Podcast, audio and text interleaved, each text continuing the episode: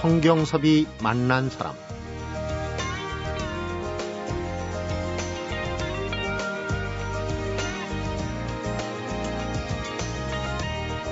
의사들은 의료 소비에 있어서 일반인들과 다른 선택을 보입니다.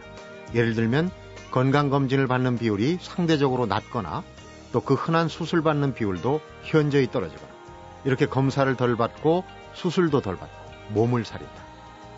만일 이 말을 일반인이 했다면 아마 잘 모르고 한 얘기라고 흘려버렸을 겁니다. 그런데 이 솔직한 발언의 주인공은 바로 의사입니다. 성경섭이 만난 사람, 오늘은 의사는 수술받지 않는다를 펴낸 서울시립병원 정형외과 전문의 김현정 박사를 만나봅니다.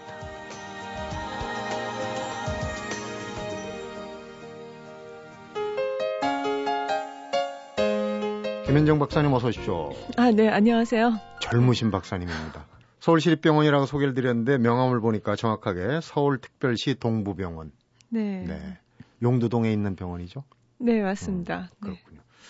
제가 오늘 사전 조사를 많이 했으니까 네, 긴장됩니다. 책에 쓰신 것만큼 솔직하게 네. 또 혹시 의사 동료들이 뭐라 그럴까봐 책하고 다른 얘기 하시면 안 됩니다. 네. 세브란스 병원 그 정형외과 교수 여성 1호 이렇게 얘기하는데 정형외과를 전공하는 그 여성분들이 많지 않다는 얘기입니까? 네. 아직까지는 뭐 그렇게 많은 수는 아닙니다. 네. 네. 그리고 본인이 그 학교에서는 네, 세브란스에서는 예, 음. 제가 처음이었고요. 지금 그래도 예전보다는 좀 많이 늘어나고 있는 추세입니다. 다행입니다. 요새는 뭐 여성 1호라는 호칭이 잘 안 어울립니다. 대통령도 이제 여성이 나고 그래서. 그런데 이 외과 의사들 얘기 드라마에 자주 나와요. 굉장히 험하게 생활하시고 어, 네. 또 배우는 것도 굉장히 힘들게 배우고 그런다고 그러는데 아무래도 좀 드라마기 때문에 어, 극적으로 만든 부분이 있지만 실제로 좀 굉장히 어렵게 의사 공부하셨죠. 음, 사실 이제 너무 오래돼가지고 잘 기억이 가물가물한데요. 이제 그래요. 20년 전 얘기니까. 음. 근데 드라마 보면은 실제보다 너무 어, 더 부드럽게 해놓은 것 같아요. 부드러워요? 오히려? 실제는 사실 더 터프하죠. 음, 예. 기자들 얘기는 실제보다 더 힘들게. 아, 그런가요? 자, 그건 여담이고, 본론으로 들어가겠습니다. 정형외과, 외과 의사인데, 네. 의사는 수술 받지 않는다 그랬어요. 그러니까 일반인들이 생각하기엔 이게 도대체 무슨 얘기인가. 근데, 근데 이제 제가 이 얘기를 하니까 오늘 이제 김현정 박사를 모신다고 그러니까 주변 동료가 그런 얘기를 해요. 의사 집안에 시집간 분이 계신데 네. 무의촌에 간 것 같다 그런 얘기를 해서 어, 그게 그 어... 그 얘기인가? 어, 네. 그 얘기입니까? 의사는 수술 받지 않는다. 무의촌에 시집 간 것 같다고요? 글쎄요. 어, 의사는 정말 수술 받지 않냐 이제 그런 말씀들 하시는데 네. 음, 수술을 이제 덜 받는다고 하는 게 더 정확한 표현이겠죠. 일반 받는다. 일반 사람들보다 네. 음. 그런데 네. 뒤에 차차 풀어가기로 하겠지만은 우선 네. 의사들이 수술 받지 않는 게 일반인들이 청취자분들이 굉장히 궁금합니다. 이유가 뭡니까? 우선 단도직입적으로 여쭤보겠습니다. 음, 가장 큰 이유는 아무래도 의사들이 잘 알기 때문이라고 얘기할 수 있을 것 같아요. 잘 알기 때문에. 예, 의료라는 것은 어떻게 보면 이제 양날의 칼과 같은 것인데 우리가 의료를 통해서 혜택도 많이 입지만 동시에 감수해야 될 부분, 음. 어떤 한계라든지 또 잘못된 허상 같은 부분도 있는데 그런 부분을 이제 의사들은 본인들이 잘 알고 있기 때문에 어떻게 보면 피해가는 게 음. 맞을 거고요. 그게 아마 가장 큰 이유가 될 것 같습니다. 네. 그리고 한 가지만 더 든다. 더 한다면 어, 좀 기다리면 낫는 병들이 많이 있거든요. 시간이 지나면. 네. 근데 의사들은 아 이게 좀 기다려 보지 뭐 이런 생각을 할 수 있는데 일반 분들은 불안하니까 이게 언제 날지도 모르고 이게 정말 심각한 병일지 모른다는 생각 때문에 그 시간을 못 기다리고 그 사이에 와서 뭔가 빨리 해결이 되길 바라죠. 음. 내가 오늘 당장 낫기를 뭐 오늘 약 먹고 내일부터는 또 반짝해서 하게 그런 좀 조급함 같은 게 또 차이가 날 것도 네. 같아요. 네. 걱정도 아마 한몫할 것 같아요 요새. 네, 그렇죠. 건강염려증 하는데 의사는 수술 받지 않는다 책에서 제가 공감을 얻은 부분이 몇 대목 있습니다. 네. 뒤에서 도 얘기하겠지만 제일 큰 게 우리가 그냥 건강 염려증 얘기를 했는데 의과 대학생 증후군이라는 게 있더라고요. 네. 십자원. 네, 네 메디칼 스튜던 신드롬이라고 이제 의대생들이 처음에 병을 하나씩 강의를 이제 들어 나가면서 어떤 병에 대한 이제 증세 설명을 들으면 아 저거 나의 증세랑 똑같은데 어, 음. 어 나도 저런 증세가 있는데 하면 나 저병 아닌가 하고 이제 다들 이제 생각을 하거든요 한 번씩 네. 그런 걸 겪고 지나서 이제 의과 대학생 이제 증후군 이런 말을 하는데요 학년이 올라가면서 다른 병들도 배우고 또 전체를 보는 시각이 생기면 사실 그건 이제 극복하고 지나가게 됩니다. 네. 그래서 이제 차차 의사 생활을 하고 의료를 어, 진료 활동을 오래 하다 보면은 사실 수술이라는 게 한계가 있는 거다. 그래서 이제 그 참고 지나가게 된다. 그런 이제 말씀으로 이어지는 것 같아요. 근데 이 책에는 제목은 그렇게 뽑았지만 사실은 의료계 내부에 좀 불편한 진실을 네. 많이 담고 있어요. 근데 뭐 고발이라기보다는 정말 환자들이 또 네. 의료 소비자들이 아 이런 게 있었나 무릎을 탁 치게 되는 부분이 있는데 우선 그 우리 김현정 박사님도 수술 잘 안 하시겠죠? 아, 안 저... 받으시겠죠? 아 제가 받는 거요. 네. 저 아직 수술 받아본 적은 없고요. 하는 건 많이 합니다. 음, 그러니까 남들이 보기에 이건 분명히 수술을 받을 사안이다. 네. 전문가가 보기에도 그런데 네. 안 받은 경우도 있습니까?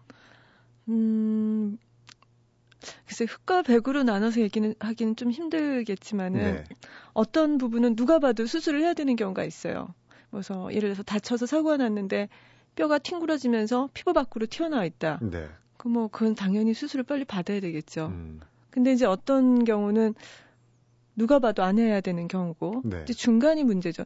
할 수도 있겠고 안 할 수도 있겠는 그 회색 지역인데 회색도 음. 진한 회색도 있고 밝은 회색도 있잖아요. 저 같은 경우 굳이 이제 예를 들려고 하면 전에 한번 어깨를 다친 적이 있었어요. 네.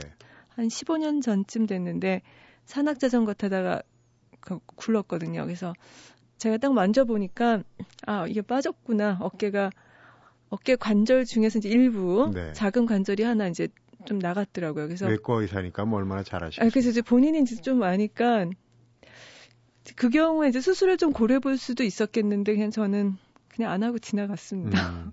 그리고 어느 쪽 어깨인가요? 지금 잘 돌아갑니까? 어깨가? 예, 잘 돌아갑니다. 음. 실제로 자신의 얘기들이 이 책에도 많이 있어요. 참 궁금한 게 많긴 한데, 네. 어, 제가 또 하나 인상적인 대목 중에 하나는 엑스레이를 보면 그 사람의 인생이 보인다. 아, 네. 정형외과 의사니까 엑스레이를 참 많이 볼 것 같아요. 네, 매일 봅니다. 그 이제 엑스레이 보면은 이제 저희가 관절, 뼈 뭐 이런 모양 질병도 보지만은 그냥 딱 보면서 일단 여러 가지를 보게 되죠. 아, 이 사람은 참 고생을 많이 했겠구나. 음. 아, 이 사람은 참 연세에 비해서 참 고우시다. 음. 관절이 또 뭐 이 사람 뭐 여러 가지를 보게 되죠. 네. 네. 그러면서 얻게 되는 교훈. 지금 이제 저도 마찬가지고 김 박사님도 지금 나이 들어가시지 않습니까? 네. 우리가 오늘 얘기하려고 하는 주제하고 혹시 연결이 될까요? 글쎄요. 오늘 주제가 뭔지 잘 모르겠는데요. 어, 제가 드릴 수 있는 말씀은 본인이 관리하기에 따라서 노력하기에 따라서는 얼마든지 좋은 엑스레이를 만들어 갈 수도 있고 네. 또 그 반대가 될 수도 있고 자신이 선택할 수 있는 부분이 굉장히 크다고 생각합니다. 음. 네. 의사는 수술 받지 않는다라는 책 내용이 이제 의료계에 좀 불편한 진실이 담겨져 있어요. 그래서 주변에서 아마 네. 아, 이런 거 쓰면 네가 되겠냐 하는 얘기도 들었을 것 같은데 그건 상투적이니까 출판사를 못 구해가지고 네. 직접 출판사를 세워서 책을 네. 내셨어요. 참 이런 경우도 제가 인터뷰를 진행해 보면서 처음인데. 아 그런가요? 사실 좀 쑥스러운데요. 그 책을 내고 싶어서 작년 초에 이제 몇 군데 보냈었어요. 근데 여러 가지 이유로 좀 힘들어들 하시더라고요. 음. 그래서 저는 사실 이해를 하고요. 아, 그분들이 왜 힘들어 하시는지 이해도 되고, 뭐 별다른 생각은 없이 그냥 던져놨었거든요. 몇달 네. 동안. 그러다가 이제 결국 출판을 해야 되니까 제가 이제 차리게 그렇게 됐습니다. 음, 또이 안에 보면은 이 제약사들이 좀 따끔해할 만한 부분이 있는데 제가 경력을 보니까 김 박사님이 또그 유명 제약사에서 의학 네. 부장도 하고 뭐 네, 어, 감독도 어, 하고 하고 예. 그랬어요. 그러니까 네. 그러니까 이제 더 얘기들이 실감이 네. 나는데 자, 지금부터 그러면은 청취자분들이 궁금해 할 만한 얘기 보따리를 좀 풀겠습니다. 귀를 쫑긋 세우고 굉장히 중요한 얘기들이 많이 있어요. 성경섭이 만난 사람 오늘은 정작 자신의 몸이 아플 때 의사들은 어떤 의료 선택을 할까? 이런 물음에 솔직한 답을 내놓은 서울시립병원의 정형외과 전문의 김현정 박사를 만나보고 있습니다.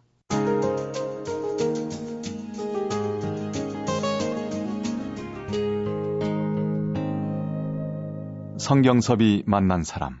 궁금증 다 해소하려면 뭐 저희 프로그램에 고정 출연을 부탁을 드려야 될 정도인데 우선 기본적인 것부터 하겠습니다. 이제 의사보다도 환자 자신의 얘기를 시작을 하고 있어요. 우리가 동네 병원부터 이렇게 해서 어, 중형 또 대학병원까지 1, 2, 3차 진료 시스템이 있는데 네. 1차보다 더 먼저 0차 진료라는 네. 걸 얘기하셨어요. 어떤 겁니까? 음, 네, 지금 말씀하신 그대로인데요. 우리나라에는 1차, 2차, 3차 하기 전에 영순이라는 게 있잖아요, 순서상. 네. 이게 참 외국에는 없는 개념 같아요. 제가 영어 단어를 마땅한 걸 찾아보려고 했는데 못 찾겠더라고요. 그래서 음. 그 영순이 우리가 아파트 청약에서도 영순이가 제일 좋은 거잖아요. 최우선이죠. 그렇죠. 그래서 그런 우리나라 의료 전달 체계가 1차 의료, 2차 의료, 3차 의료 이런 식으로 기관을 나눠 놨는데 그런 의료기관에 가기 전에 영차원, 그러니까 즉 영차는 내 자신을 얘기하는 건데요. 네. 내 자신이 해야만 하고 또 할 수밖에 없고 할 수 있는 일들이 분명히 있는데 그거는 굉장히 좀 간과된 상태에서 다른 것부터 찾지 않나 해서 음. 우리들이 할 수 있는 일을 좀 찾아보자 이런 개념에서 영차의료 해법이라는 네. 그런 개념을 이제 세워 놓으셨어요. 네, 그 말을 제가 한번 지어봤는데 괜찮은지 모르겠네요. 그 제약회사의 중책도 맡으시고 했으니까 잘 아실 텐데 우리가 유난히 약을 많이 먹잖아요. 네. 네. 실제로 그 현장에서 경험해 볼 때 그런 게 많이 느껴지셨죠? 네. 참 어려운 질문이죠. 어, 약을 많이들 드세요. 특히 제가 좀 우려스러운 점은 꼭 필요해서 먹는 약들이 있어요.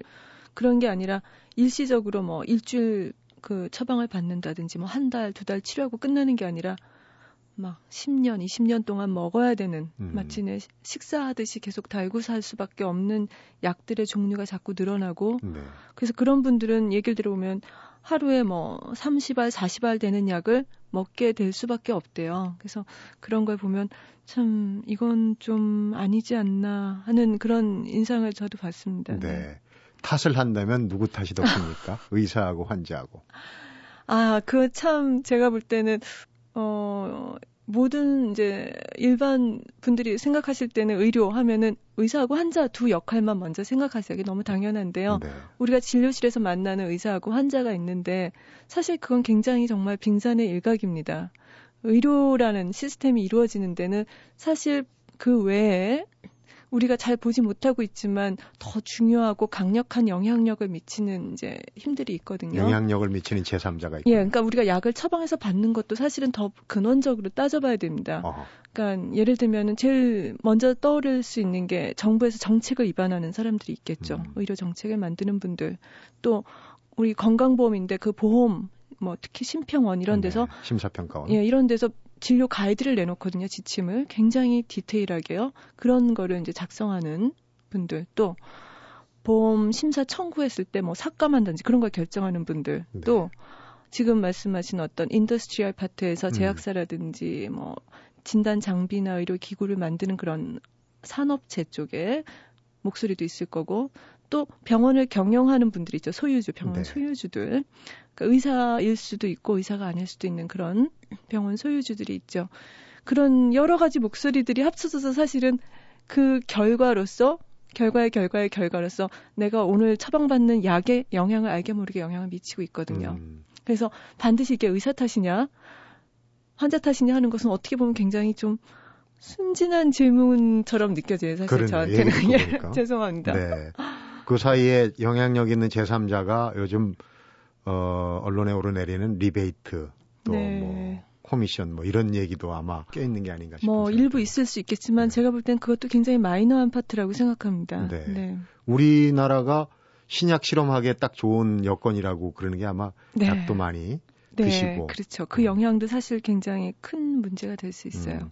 근데 이제 수술 받지 않는다. 의사들이 수술 받지 않으니까 우리도 다 수술 받지 말라는 얘기는 아니고 이제 상징적으로 한 얘기예요. 근데 꼭 필요한 부분이 있을 텐데 네. 또 한 가지 저도 이제 그 김 박사님 책을 읽으면서 공감을 가는 게 내가 이제 같이 경험한 네. 건 충치 얘기를 하셨어요. 네. 젊은 의사분은 뽑아야 된다. 나이 드신 분은 그냥 가도 된다 그랬는데 지금 그냥 오고 있지 않습니까? 네. 저도 그런 충치가 하나 있거든요. 네. 그러니까 원래 자기 거를 건드리지 않는 게 좋다. 네. 웬만하면 그 얘기를 하셨어요. 그 꼭 필요한 수술도 반드시 받아야 되겠죠. 그런데 아까 말씀드린 것처럼 선택할 수 있는 부분에 있어서는 가능하면 내 것, 내가 원래 받은 음. 그런 말이 있잖아요. 신체 발부, 수지 부모 뭐 이런 말이 있잖아요. 네, 불감훼손이 예. 회상이 효지시하라. 예, 효지시하라. 공자님 예. 말씀인데. 네, 뭐 꼭 공자님이라고 하기보다 저는 그런 말이 있는 것처럼 우리 몸이 원래 자연산으로 타고난 것보다 더 좋은 대체물은 이 세상에 없거든요. 네. 아무리 좋은 금속, 좋은 합금, 뭐 좋은 뭐 신생 물질로 인공물을 만든다고 하면 아무리 좋더라도 원래 우리 몸의 세포만큼 좋은 건 없어요. 그래서 가능하다면 소원은 그거죠. 내 관절로, 내 치아로, 내 혈관으로 평생 살 수 있기를 바랍니다. 음, 그거죠. 지금 당장 교체를 하면 당장 어떨지 몰라. 특히 우리가 이제 100세 시대라고 그러지 않습니까? 네. 웬만한 나이에 그거 갈아치우면 또 갈아야 되고. 네, 지금 그렇죠. 치아도 그렇고 뭐 우선 이제 관절도 그렇고 네, 정형외과적으로 네.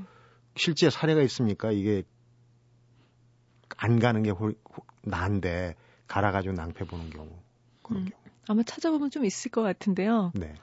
어, 모든 대체물들은 그 인공물은 사람 세포하고 달라서 그 한계 수명이라는 게 있거든요. 네. 그래서 뭐 길게 잡아서 10년, 20년도 보지만 사실 그 전에도 일어날 수 있고 해서 계속 대체할 수밖에 없고 대체할 때마다 내 조직은 점점 더 상해갈 수밖에 없다. 이런 관점에서 볼 때 가능하면 좀 자기 것을 지키고 있는 게 좋겠죠. 음, 구체적인 해법을 들어보겠습니다. 그 문제만 제기하지 않고 해법도 제시를 하는데 실질적이에요.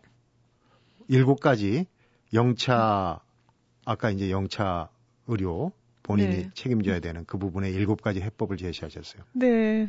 사실은 한 가지입니다. 영차 의료 해법. 네. 내 스스로의 힘을 믿고 내 스스로의 치유력을 더 향상시키고 노력하자. 사실 영차 의료 해법 그거 한 가지인데요. 네. 일곱 가지를 얘기한 것은 어떻게 보면 같은 하나를 놓고 보는데 일곱 개의 다른 창문으로 본 거를 일곱 번 이렇게 묘사했다고 음. 보시는 게 더 맞을 겁니다. 네. 네. 구체적으로 실천할 수 있는 거 네. 어떤 게 있겠습니까? 제일 쉽고도 어려운 건데 마음의 힘을 키우는 거죠. 음. 보통 요즘 사람들 굉장히 여러 가지 이유로 불안해들 많이 하시죠. 사실 저도 좀 불안할 때가 많기 때문에 이 책을 썼는지도 모르겠어요. 네.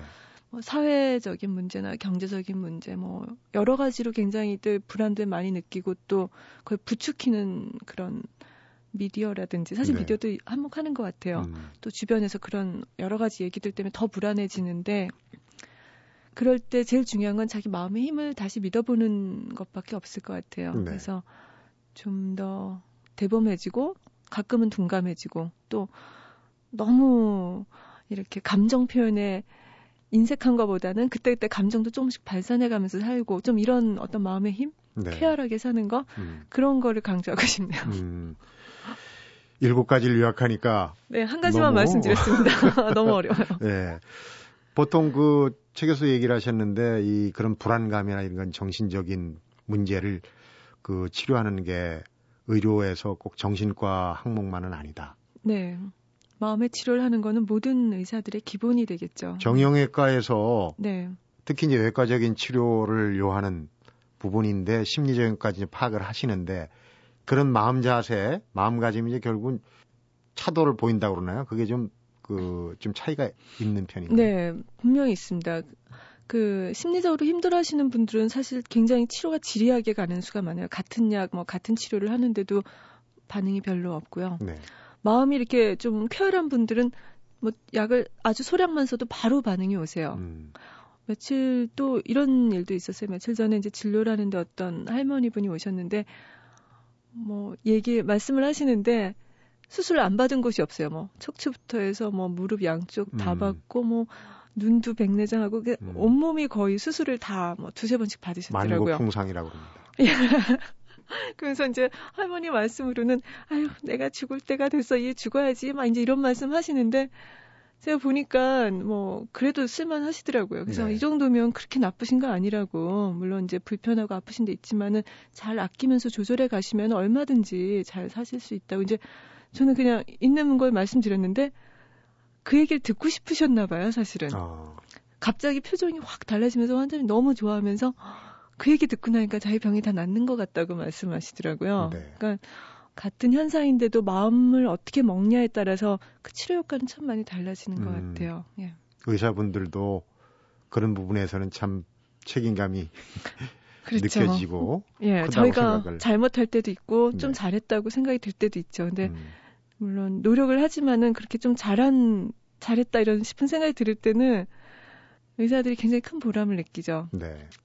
무슨 생각이 드냐면은 환자를 한 명 그렇게 좀 좋은 반응을 보이면 아, 내 업보가 하나 지워지는 거 아닌가? 뭐 이런 음. 생각도 들고 그래요. 어, 그 참 좋은 생각이에요. 업보를 지운다는 생각까지 간.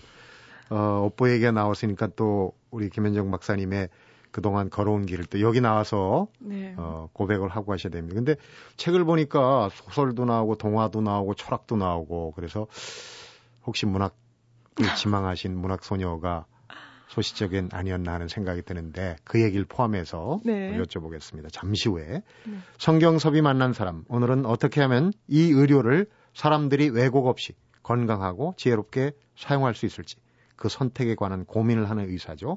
김현정 서울시립병원 정형외과 전문의를 만나고 있습니다.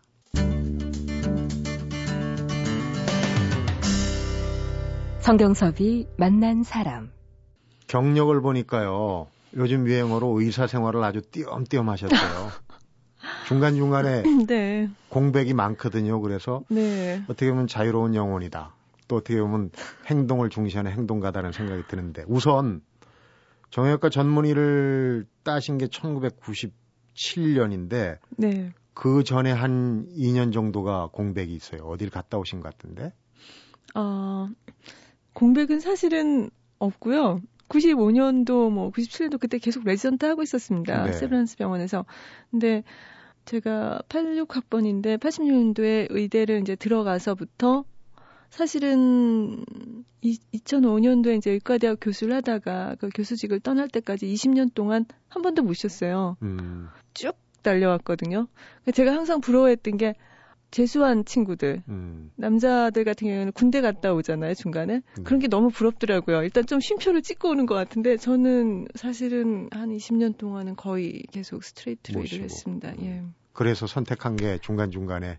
그래서 이제 2005년도부터 이제 좀 그 말에, 2005년 말에, 어, 좀 쉬어보자, 안 되겠다. 이제 이런 생각을 했고, 이렇게만 해서 내가 살다가는 나중에 죽을 때 후회하게 될 것 같더라고요. 음. 그래서 내가 해보고 싶은 게 되게 많은데, 해봐야 되겠다, 이제. 이런 생각을 했었죠. 음, 그래서 네. 뭘 선택을 하셨습니까? 그래서 일단 하던 일을 내려놓고요. 네. 그게 첫 번째였고, 그리고 실컷 놀았습니다.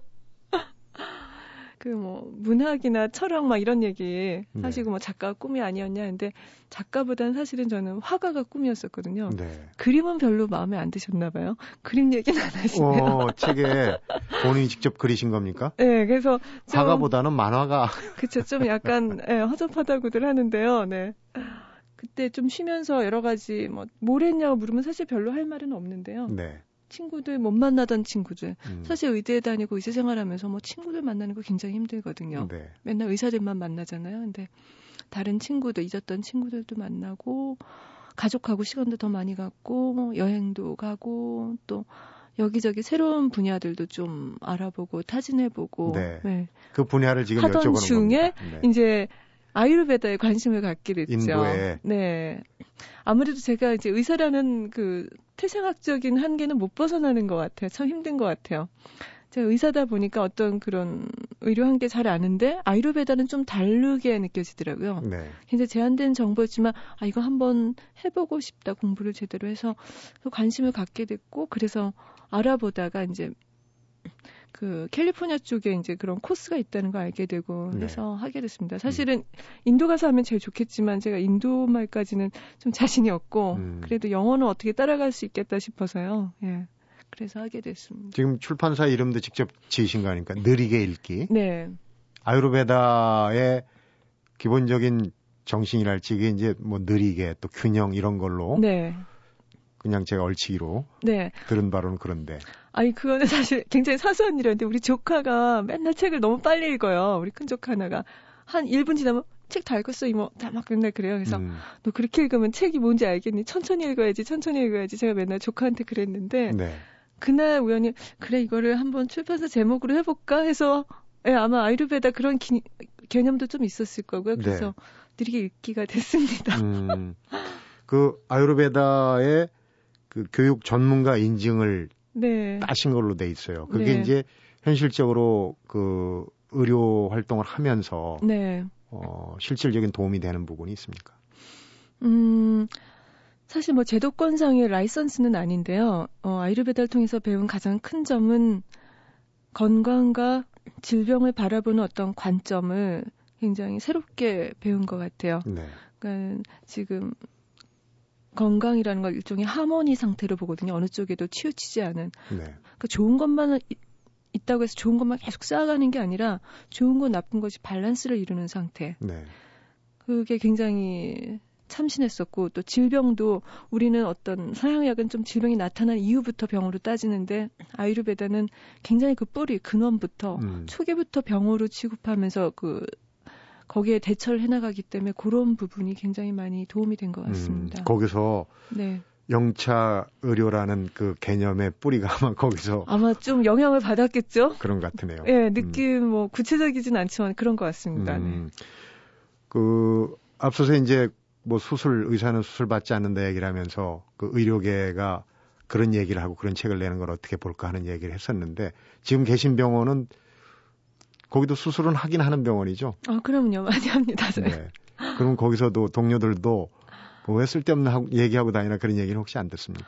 저도 살짝 그런 기후가 있었던 거는 사실인데요. 음. 뜻밖에도 굉장히들 반겨해 주시고 오히려 어 굉장히 공감한다. 나도 그런 비슷한 고민을 한 적이 있었다. 그리고 또 심지어는 어 이거를 우리가 실천적으로 실천적 방안으로 우리가 이렇게 적용시켜 볼 만한 구체적인 방법이 없을까 같이 음. 고민해 보자. 그렇게 적극적으로 아주 해 주시는 분들도 있고 네, 아직까지는 굉장히 좋은 것 같아요. 그렇군요. 네. 이 실천이 없는 깨달음은 별 소용이 없는 부분이에요. 그래서 이제 실제로 실천을 하는 부분이 책을 쓰셨고 의료 비영리 단체로 의료 진정성, 건전성 회복하는 취지로 지금 포럼도 운영하고 네. 계세요. 네. 그 포럼 제목도 제로가 들어가네요. 네. 그 영차에서 좀 영향을 음, 받았습니다. 포럼 제로 어떤 활동을 하시는? 어, 뭐라고 해야 되나? 그 조직이 갖춰진 뭐 회장이 누구고 뭐 네. 총무가 누구 이런 조직을 상상 혹시 하시는 분들이 계신 것 같은데 그런 건 아니고요. 굉장히 자유롭고 뜻이 좀 맞고 같은 고민하는 사람들끼리 모여서 네. 어떻게 보면 수다를 떠는 아직까지는 음. 초기적인 단계인데요. 모르겠어요. 앞으로는 조금 더 구체적인 활동이 있을지도 모르겠고, 네. 어, 뭐 의사인 분들도 있고 의사가 아닌 분들도 있습니다. 근데 제가 한 가지 말씀드려도 네, 되는지 주로 모르겠... 떠는 수다가 뭔지 그게 궁금해요. 아니 제가 요즘에 이제 어, 뜻하지 않게 이 책이 나가고 난 다음에 여러분들이 이제 관심을 가져주시는 분들이 몇 분 여러 분 계신데 제가 그 질문들을 받다가 깜짝깜짝 놀란 게 한 가지 있어요. 어떤 겁니까?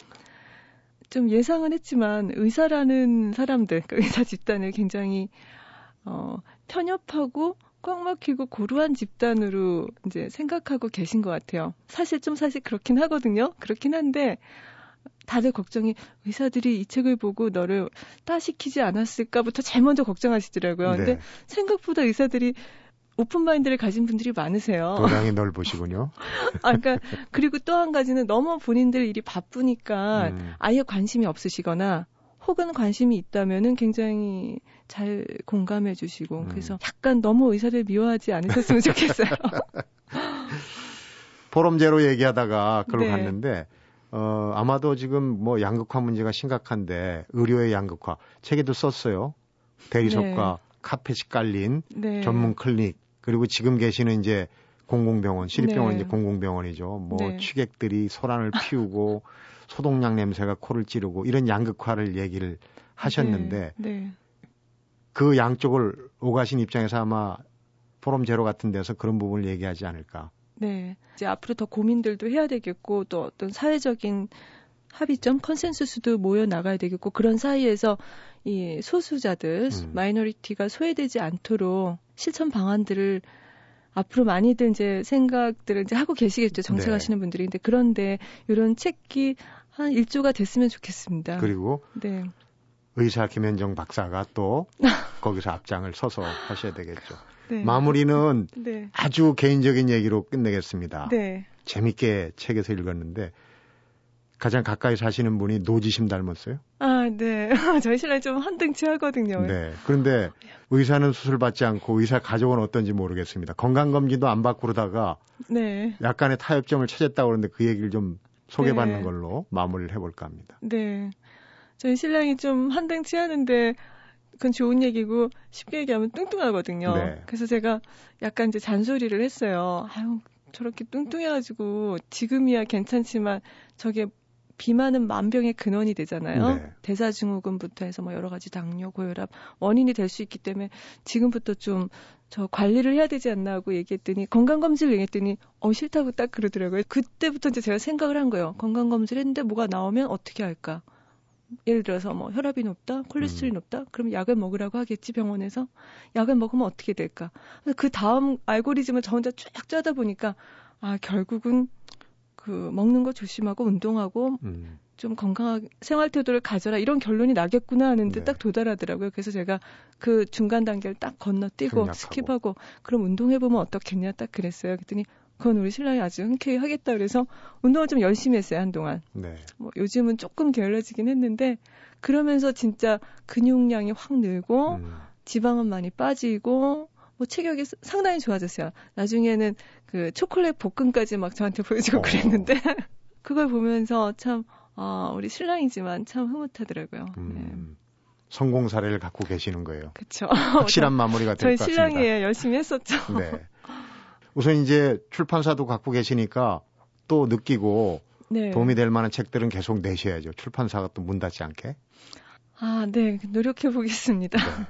하여튼 그 좋은 취지를 가지고 좋은 얘기를 많이 해 주셨는데 어, 청취자분들도 아마 참고 많이 됐을 거라고 생각합니다. 바쁘신데 네. 귀한 시간 내서 고맙고요. 얘기 잘 들었습니다. 네, 불러주셔서 감사합니다.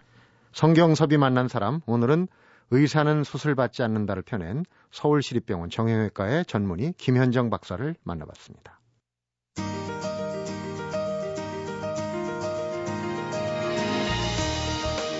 현대 의술이 여러 가지를 해결해 주긴 하지만 모든 것을 해결해 주진 못한다.